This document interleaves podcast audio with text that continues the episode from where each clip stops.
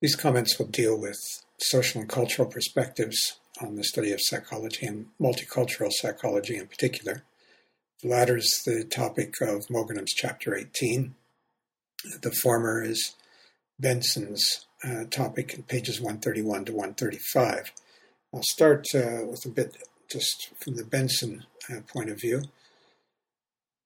Studying psychological phenomena from a social, from a cultural perspective is what we mean by normative science, what Moghaddam called a normative science. Looking at a social and cultural perspective means looking for the norms of a particular society, the norms of a particular culture, and looking to those uh, norms for the explanation of behaviors that we see among the members of that uh, society. It means looking at the beliefs uh, of the people the values that they hold, both individually and communally, the meanings that they assign to different events, situations, actions, and so forth. Again, both individually and, and shared amongst the community members. Moghaddam poses this early in the book as an alternative to causal science. And while there's a sense in which that's uh, certainly true, I think the real opposition is to uh, the reductionist biological uh, explanations. I don't mean by that that biology and normative uh, approaches will always give us different answers. I think we do need to look at both. But many times in psychology, psychologists who work from one of these points of view uh, never enters into the other point of view.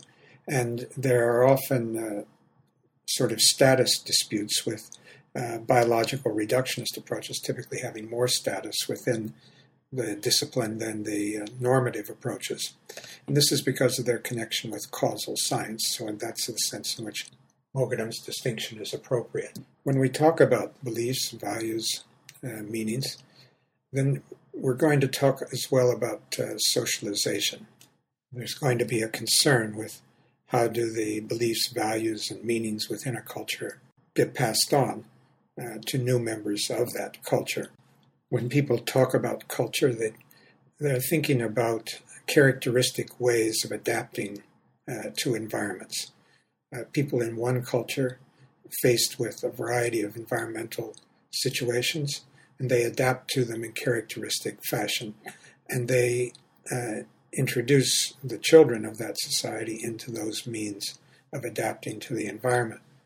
For a long time, psychologists who were studying culture thought of culture as an independent variable. It's almost as though the uh, infant coming into a particular culture is thought of as having ex- uh, experiencing a an experimental treatment. I think this was uh, largely behaviorist influence. The, uh, idea is that um, the child is pushed and pulled by the uh, environment, by the the cultural environment in the same way as by any stimulus uh, situation. So the culture is seen as outside pushing and pulling uh, the individuals within it. But um, the work of Vygotsky resulted in uh, a great change in the conception of uh, culture. Vygotsky saw people sharing practices, sharing meanings, and he thought of those uh, meanings as somehow being internalized, that the child has to enter into these practices, enter into these meanings. So certainly they they exist in the environment, uh, but they also exist within the, the people themselves. They take them on in some way. And this is what his ideas about um, the zone of proximal development and scaffolding were about. He wanted to understand the processes by which people internalized uh, the culture.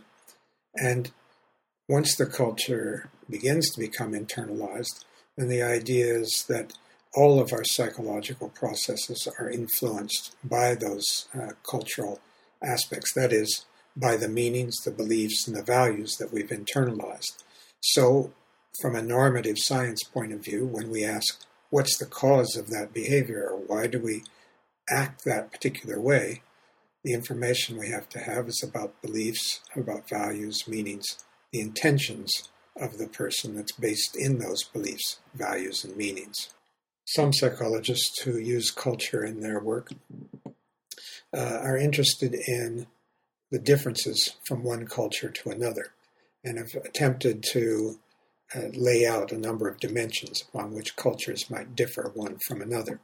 Now, one of these people mentioned by Benson, Benson is uh, Hofstede. He uh, Benson gives uh, four dimensions. I've given you a link where you can read about these, and you'll see that uh, actually Hofstede's work he's added a fifth one as well. But the four that are given in your text power distance, a culture could vary according to the uh, importance that they give to status differences within the culture. Uh, one culture could give a lot of importance to this, and there would be uh, rituals of respect, uh, deference shown to people according to their status. Uh, another culture could have very little uh, attention paid uh, to this. Well, this is the kind of thing with each of these dimensions. some cultures could be very high, some cultures could be very low with respect to them. The one that's probably most frequently uh, mentioned is the individualism versus collectivism. We've talked about that before, and in fact, I gave you a diagram or a chart uh, earlier on in the course from Hofstede's work ranking different countries according to where they stood with respect to individualism and collectivism. If you follow the link that I've given you here, you can find uh, similar sorts of rankings of countries on all of the dimensions that uh, Hofstede has laid out. Uh, here I'll only mention a couple of methodological issues. You can read about these on the link as well. But I want to take just a minute with these. Uh, first of all, when you're trying to characterize a culture, um, this leads to the idea that everybody within the culture is the same, and that's clearly not the case. Uh, one of the things that Moghaddam uh, raises is a concern that when psychologists go off doing their research in different countries, trying to make comparisons, they often uh, make use of university students. And it may be that uh, university students across the world uh, are much more similar to one another than are non university educated people within uh, the countries. Also, many countries are like Canada, they're made up of very diverse uh, people. Uh, and so to say that the culture as a whole is a particular way won't necessarily capture everybody within that uh, culture. It's the same idea as talking about averages, and not everybody is is average. Uh, secondly, there's a concern with uh, the methods. Uh, too often, I think the methods are uh, carryovers from standard psychology using questionnaires. And again, Moghaddam has made clear that uh, questionnaires have uh, a great number of problems, both of reliability and validity. The ability of people to answer the questions accurately. Uh, I've mentioned before in one of the other commentaries that when we were talking about personality traits, uh, even the fact that just because people can answer a question doesn't mean that the information that you get from it uh, means the same thing uh, for that person as it did for others who tried to answer that question. Uh, translating a question from one language to another so that you can ask it in different countries It doesn't mean that the meaning will translate along uh, with it. Another concern is one raised by Benson that uh, cultures don't stay stable. Uh, cultures change, and consequently, these dimensions may change. For instance, at the moment, uh, there's a great deal of concern and interest in the world in globalization processes. Uh, the idea that many cultures are changing in the direction of North American uh, beliefs and values. With respect to the methodological uh, aspects of this, I think that uh, the psychologists who borrow from the anthropologists uh, are doing a, a, good thing. The anthropologists are not not likely to use questionnaires anthropologists take the approach of uh, the participatory action research that we talked about, um, going even further than Cosgrove and Flynn. Cosgrove and Flynn went to the uh, homeless shelter and talked to the women there about the problems they were having there. Uh, the anthropological approach would be to go and live in the shelter yourself uh, for a while. Bring your kids along with you and live there as a homeless mother yourself for a while. Uh, Barbara Ehrenreich is a journalist who I mentioned once before, uh, who's tried this with respect to trying to live on minimum wage, for instance. Margaret Mead is the anthropologist mentioned by Benson, uh, who lived for many years in a number of different cultures in order to try to uh, understand them from deep within the culture itself. Benson mentions Harry Triandis as another psychologist who's important in the area of cultural psychology. Uh, he mentions in particular three dimensions that Triandis has laid out for um, differences, dimensions for difference among cultures. Uh, he calls them cultural syndromes. I've linked you to an article by Triandis in which he reviews the history of uh, culture and psychology working uh, together. He talks a good deal in the article about the dimension of individualism and collectivism, but he downplays the notion of uh, cultural syndromes in general, saying that uh, this has become a bit passe, sort of reached its peak around the year 2000, he says. What uh, he imagines going forward in this area is uh, that people are, may well study religion a great deal more because he feels that uh, in religion we see some of the universal characteristics of humans. Uh, much like Haidt, he uh, suggests that there's something within humans that uh, prompt them towards the spiritual or religious uh, dimension. And uh, consequently, we can see some of the characteristics that are universal across culture by looking in that area. But let me point you to this. This is a nomothetic emphasis. It's saying that the purpose of psychology is to find uh, universals. And not everybody agrees with this, and it's one of the, uh, the problems uh, in the general area of how we deal with culture uh, in psychology. So I'm going to come back to that uh, in a moment. I wanted to add here, though, that uh, another person who's looked at uh, dimensions that differentiate cultures is Haidt himself. That he hasn't been particularly interested in looking across cultures in the sense of different countries or different geographic locations in the world. Uh, for him, the cultural differences, what he's referred to several times as the culture wars uh, within the United States. Uh, and this is the war or distinction between the conservative culture and the liberal culture. So, this is another kind of uh, culture that you could be within a country, you could be within the American culture, broadly speaking, but still have differences between liberal and conservative Americans. And in fact, these uh, differences have been so strong that uh, since around the time of Ronald Reagan being president of the U.S., we've had this thing we refer to as the culture wars uh, between the conservatives and the liberals. Uh, Haidt's dimensions, he mentioned in the video that I've uh, shown you right at the beginning of the course. I mentioned it um, just recently in one of the other commentaries.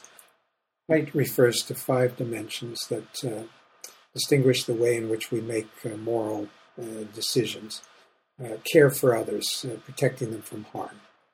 Fairness and justice is another dimension. being loyal to your group, your family, for instance, is another. respect for tradition, respect for legitimate authority is another, and uh, purity, avoiding disgusting things, uh, avoiding disgusting actions is a fifth. Haidt says that um, everybody is concerned with these to some extent, uh, but liberals tend to be concerned with the first two much more than conservatives are. When making decisions, they often think about social justice issues, uh, for instance, whereas uh, conservatives may not uh, put that so high and be more concerned about how the action affects the loyalty to a group or respects uh, tradition conservatives give uh, more attention than liberals do to these last three. Again, everybody is concerned with all five dimensions to some extent. It's the relative importance of them uh, that Haidt says distinguishes between the conservative culture and the liberal culture. For more information about uh, the idea of culture wars, I've given you a link here. You can follow up And if you're interested in Haidt's dimensions, you can go back and have a look at his uh, TED Talk uh, video. Another connection between culture and psychology that's not mentioned by either Benson uh, or Moghaddam, but I've uh, talked a bit about at the beginning of the course, is I think it's important to see psychology itself as a cultural product. What I mean by this is that psychology has been constructed. It's been constructed by Western European and North American uh, societies. That culture has found a way to think about the problems uh, that people within that culture experience. Psychologists have sorted out a way and the, of thinking about uh, these problems.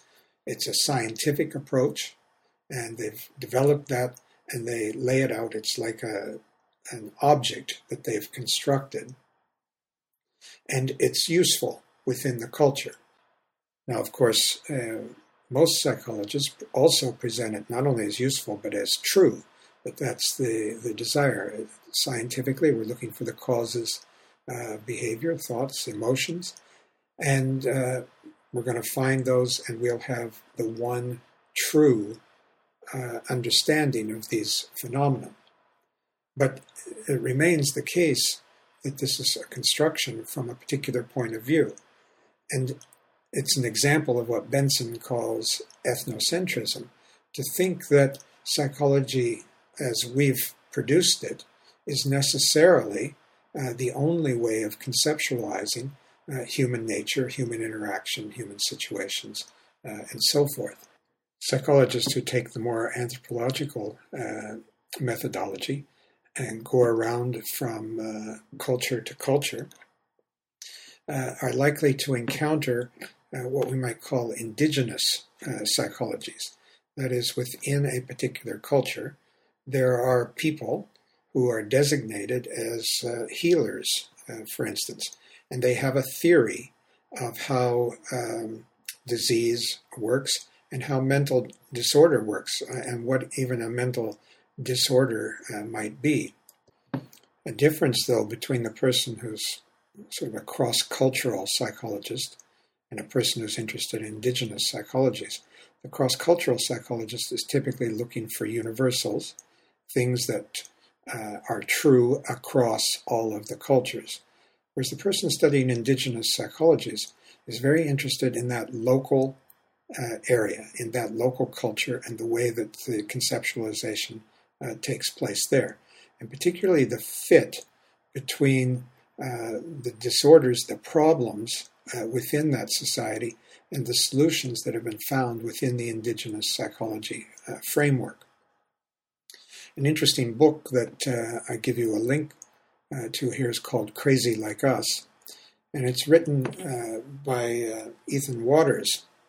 And he has the idea that more and more the conceptions of psychological problems that we have in North America are extending out into other parts uh, of the world. The subtitle of his book is The Globalization of the American Psyche.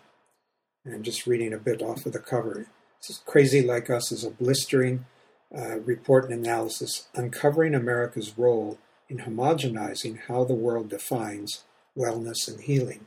Watters argues, for example, that the concept of de- depression which makes a great deal of sense in uh, North American uh, culture, is now popping up all over the world in places where people had never heard of depression before and had never I- interpreted their behavior, their actions, their feelings in, in such terms. So that this notion of what it means to be well, what it means to be healthy, what kinds of disorders one experiences are being taken up all over the world. Now, if it's true, that is, if these disorders uh, are 100%, that's the way it is. They're physiologically based. And if our North American sense of wellness is, in fact, the correct way to think of wellness, again, physiologically based, then these things might make some sense. But to the extent that uh, cultural values, meanings, beliefs are involved, then it uh, makes more sense to use the terms uh, like are on the cover of the book, the homogenization, homogenization of these ideas. It's a loss of cultural uh, diversity. And it's the relative benefits of cultural diversity, uh, the maintenance of these and the loss of these, that's at the heart, I think, of multicultural uh, psychology. Moghaddam organizes his chapter around the idea of managing uh, cultural uh, diversity. I think um, maintaining that diversity would be uh, one aspect or one goal that one might have in managing it. But uh, what he has in mind is that uh, diversity in uh, cultures becomes problematic when the cultures mix. That uh, groups uh, clearly form around the culture, and then we have conflict and bias uh, in the in the setting.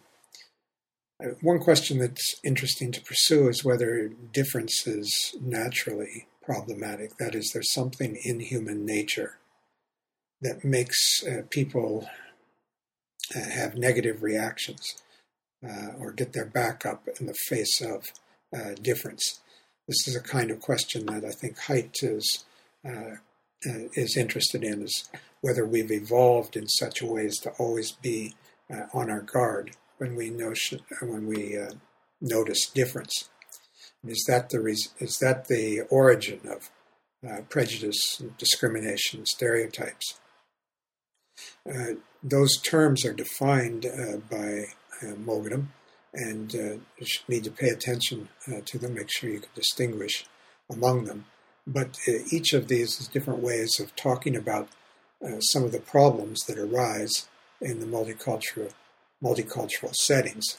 Moghaddam also says that uh, identity is a key uh, notion in this multicultural environment, and so you should keep your eyes open for how that uh, plays in. One of the things he's concerned with is, in general, how do we explain the existence of uh, intergroup conflict? He's talked already, he has an earlier chapter about uh, Freud and the idea of displaced uh, aggression. He talked there about the idea that one of the ways in which uh, groups maintain their internal uh, coherence is by uh, taking on or displacing uh, their aggression towards outgroups. We cooperate more amongst within our in group when we perceive ourselves as aligned against a common uh, enemy or distinguished from a common uh, other that we see in a more negative light. Tajfel's uh, social identity theory, which Morgan talks about on page 288, has a very similar idea. It says that uh, what happens is that the individual identifies with the group, seeks to enhance uh, their self esteem by building up uh, the group uh, to which they belong. And that social prejudice is uh, part of that enhancement of self esteem by discriminating against uh, the outgroup. So while identity with the group has many positive features, it helps us have a sense of uh, who we are, it helps us gain a sense of how we should behave, gives us a sense of values, purpose, and so forth. Tajfel seems to be suggesting that it also has this negative uh, aspect that uh, we seek inappropriately to build up our group in contrast to others, and consequently, uh, prejudice, and discrimination, uh, even stereotypes follow from that. And with respect to self esteem, high self esteem, especially this sort of uh, false self esteem, should remind you of the research by uh, Baumeister was discussed earlier and mentioned again in this chapter, uh, where he suggests that it's exactly this high self esteem which is the cause for uh, many intergroup uh, problems because that self esteem can't be sustained in the face of uh, practical day to day living. And when it's deflated, this is when the, the time when people become angry or demonstrate uh, prejudices, discrimination, and so forth. Now, it would seem to me that um, with this background, this would be the appropriate, perfectly appropriate place for Moghaddam to talk about uh, what psychologists have to contribute about how to uh, deal with these intergroup conflicts, how to deal with prejudice, uh, discrimination, and so forth. And on that topic, the best known work in psychology is the uh, contact hypothesis uh, that we read about last week in the article, the, the idea that started with Gordon Allport and uh, critiqued by uh, Dixon and his colleagues. Interestingly, uh, Moghaddam doesn't mention it uh, at all. Uh, so I'm going to mention it just by way of review. I've given you a link where you can read quite a few different articles that I've come across at various times that are relevant to the contact uh, hypothesis. So some of those may interest you. But uh, what we talked about uh, last week was the idea that intergroup conflict and prejudice might be reduced by increasing contact uh, between members of uh, these groups, uh, particularly contact under particular certain optimal conditions. You could go back to the article and review that list of conditions, but Dixon made the point that we need to do a good deal of uh, related research that comes at this uh, contact from a, a, bit different point of view. We need to understand more about how everyday contact between groups work if we're really going to find uh, realistic ways of reducing the, the prejudice and discrimination. What Moghaddam uh, talks about, rather than the contact hypothesis, is uh, the broad strategies of assimilation and uh, multiculturalism. These are almost uh, political uh, strategies, and he talks about uh, the management of the tensions between uh, various groups. How will that be done? Well, certainly psychologists can contribute to that. I think the contact hypothesis and Dixon's suggestions offer a way to do that. But let's talk about um, Moghaddam's comments with respect to assimilation, we have this idea that if the differences among the groups uh, could be reduced uh, through assimilation, then the conflict would be reduced as well. And Moghaddam talks about a variety of different kinds of assimilation. Uh, will the minority groups be required to assimilate to the culture of the majority groups? This is the sort of thing I read you the quote from uh, Steve Biko last week. He said, if that's what we're talking about, then he was absolutely opposed to it. Another form of assimilation is the melting pot uh, idea where all of the groups uh, merge their, their various ideas and something new and different uh, comes out of the interactions among those groups.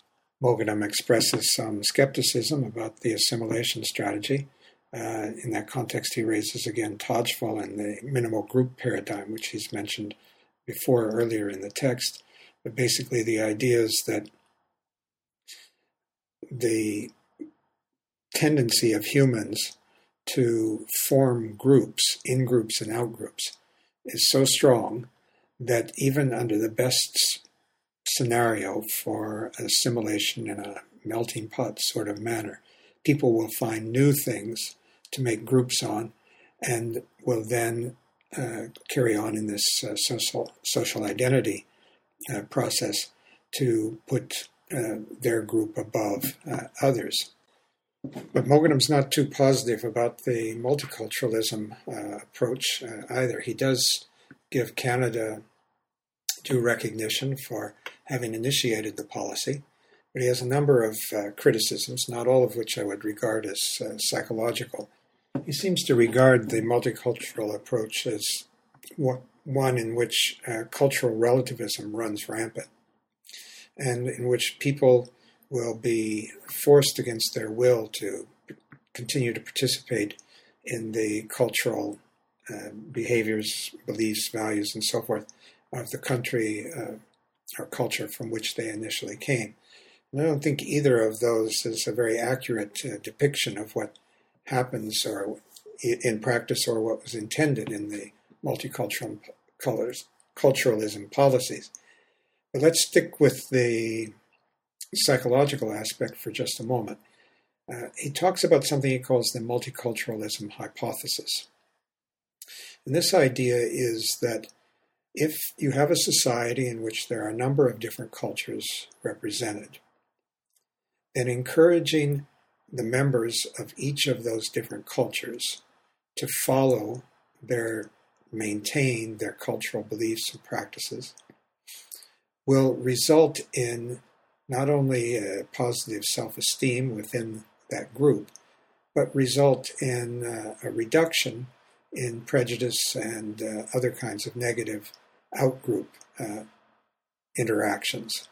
He states it on page 290 uh, when group members feel pride and confidence in their own group heritage, they will be more open and accepting toward outgroups. Now, this is certainly an idea that one could pursue. Uh, based on Tajfel's work and uh, Freud's displaced aggression idea, I wouldn't think that uh, many people would be inclined to feel that it would work this way, that just because you build up your group, you say, okay, well, let people go with that. Take it as far as you want. Build up your pride in your group.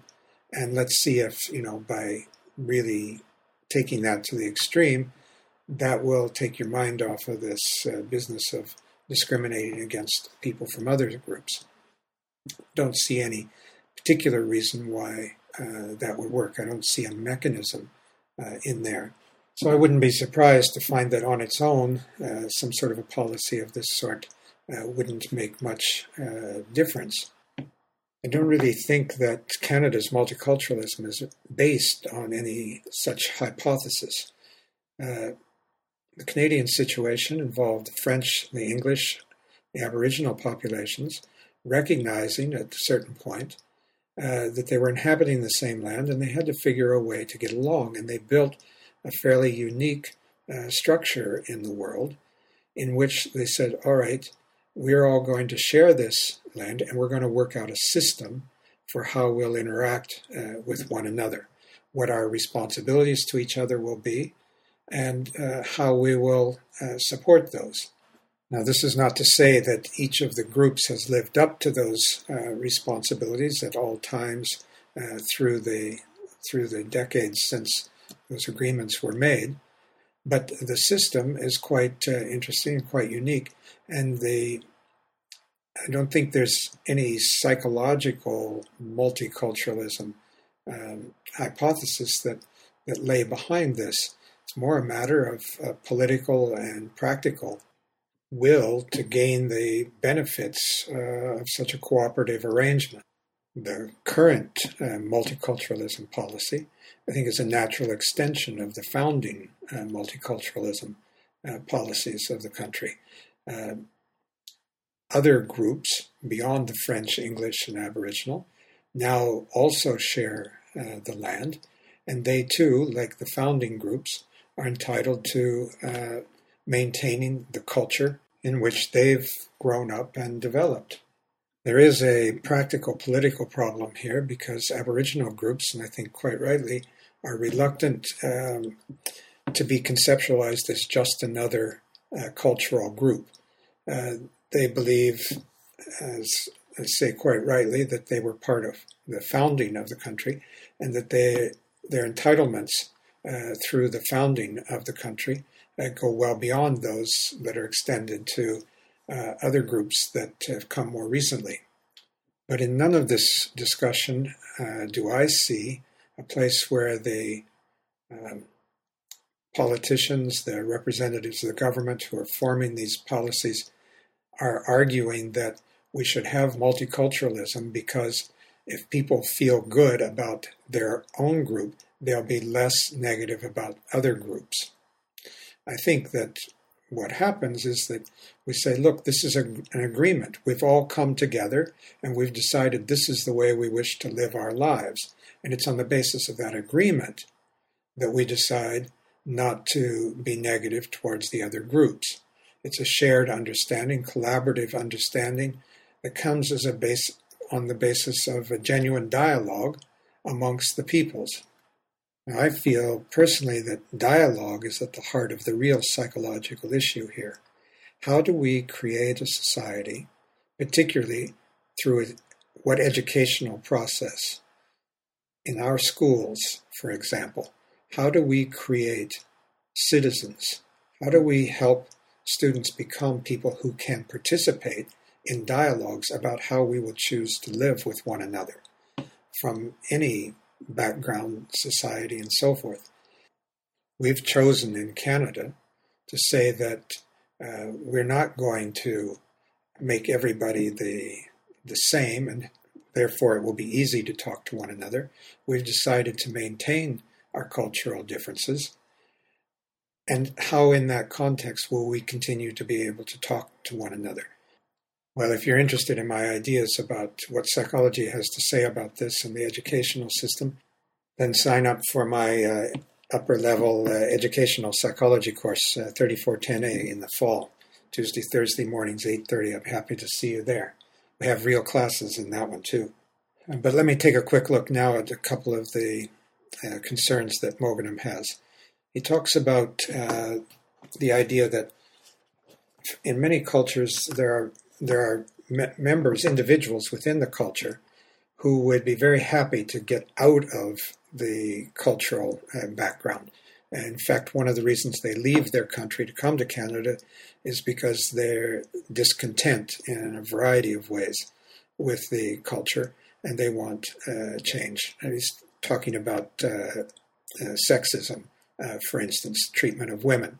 Uh, he gives us one of his examples. But I think it's a mistake to think that uh, Canadian multicultural policy endorses sexism, racism, or any other uh, these negative features of uh, some cultures. Now, this is definitely a tension. There are cultural practices in some uh, cultures. It's considered that the woman is the uh, husband's property and that uh, he can beat her in uh, certain circumstances to a certain degree. Well, that's simply illegal in Canada. female circumcision is practiced widely in some cultures uh, it's illegal uh, in Canada. Moghaddam has the idea that um, multiculturalism is a culturally relative uh, doctrine.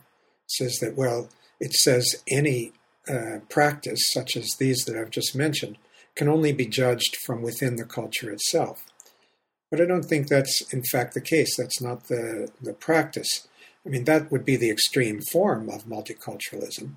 But in fact, Canada's contributed has uh, contributed to the human rights um, discussion just as much as to the multiculturalism uh, discussion. Moghaddam mentions the Universal Declaration of Human Rights. Well, it was a Canadian, John Humphrey, who was one of the primary uh, persons responsible for the formation uh, of that document. It's certainly true that some of the basic human rights that are um, listed in that Universal Declaration of Human Rights, I've given you a link uh, to it, um, are at odds with certain cultural practices. And that's a problem all over the world uh, today. Uh, there are uh, great battles uh, going on in some cultures trying to preserve uh, things which practices, beliefs, values that people have decided uh, in the Universal Declaration of Human Rights uh, should be uh, forbidden. Now, the Universal Declaration of Human Rights is itself a negotiated document. It's not like somebody went to a sacred text somewhere that had been handed down uh, by a god. This is a matter of debate. People had to decide what to include, what not to include. And so there's, uh, we're back to the dialogue uh, aspect again, and I think dialogue is at the at the heart of this. Yes, we have cultural uh, values, meaning systems, beliefs. By and large, I think it's a good idea for there to be a great deal of diversity uh, in these areas. But at the same time, some of the practices uh, violate uh, notions of basic decency that many people across the world have. But which ones? Some of them are obvious, but others uh, may be very debatable from one group to another. Well, that's what we've got to do. We've got to get together and debate it. We've got to have dialogue, and that takes me back to the idea of education. How do you create an education system that's um, in line uh, with that. And there are a lot of psychological questions in that that we can talk about. As I say, I talk about them in the upper level course. I've given you a link here to uh, a book, uh, well, actually, really a set of lectures that have been put together in a book uh, by uh, Michael Ignatieff. Um, you probably know the name uh, because he's the leader of the Liberal Party in Canada right now. But before he became leader of the Liberal Party in Canada, he was a very highly respected uh, academic who, who, wrote a great deal about uh, human rights. And in the year 2000, well before he became uh, involved in the Liberal Party politics, uh, he gave the Massey lectures uh, here in Toronto and it was on the topic of human rights. And that book's uh, um, that set of lectures is a really excellent background uh, to an understanding of human rights, and he talks about it very much in the Canadian context of multiculturalism. By and large, uh, the idea that I like uh, stems from my reading of another uh, Canadian political scientist, in this case, Charles Taylor, is the idea that what we're seeking to do is gain some sort of a fusion of horizons. That is, that each of us and each cultural group that we're a part of sees so far on the basis of their experience. experience. We call that the horizon.